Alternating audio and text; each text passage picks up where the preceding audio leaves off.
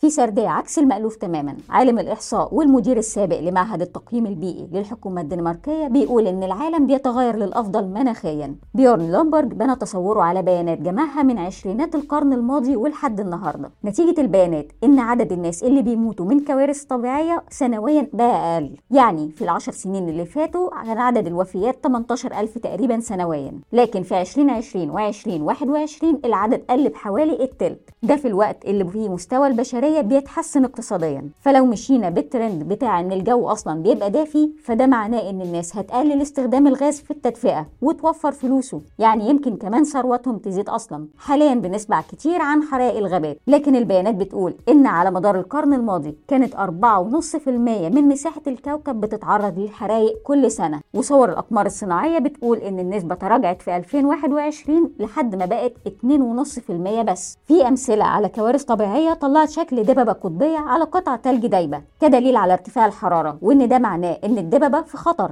لكن بيورن بيقول إن الإعلام مش بيسلط الضوء بقى عليه هو إن عدد الدببة القطبية زاد من حوالي 5000 ل 10000 ده من الستينات لحد النهاردة. ولو كانت الظروف وحشة قوي زي ما بيقولوا ما كانش عددهم زاد أصلا.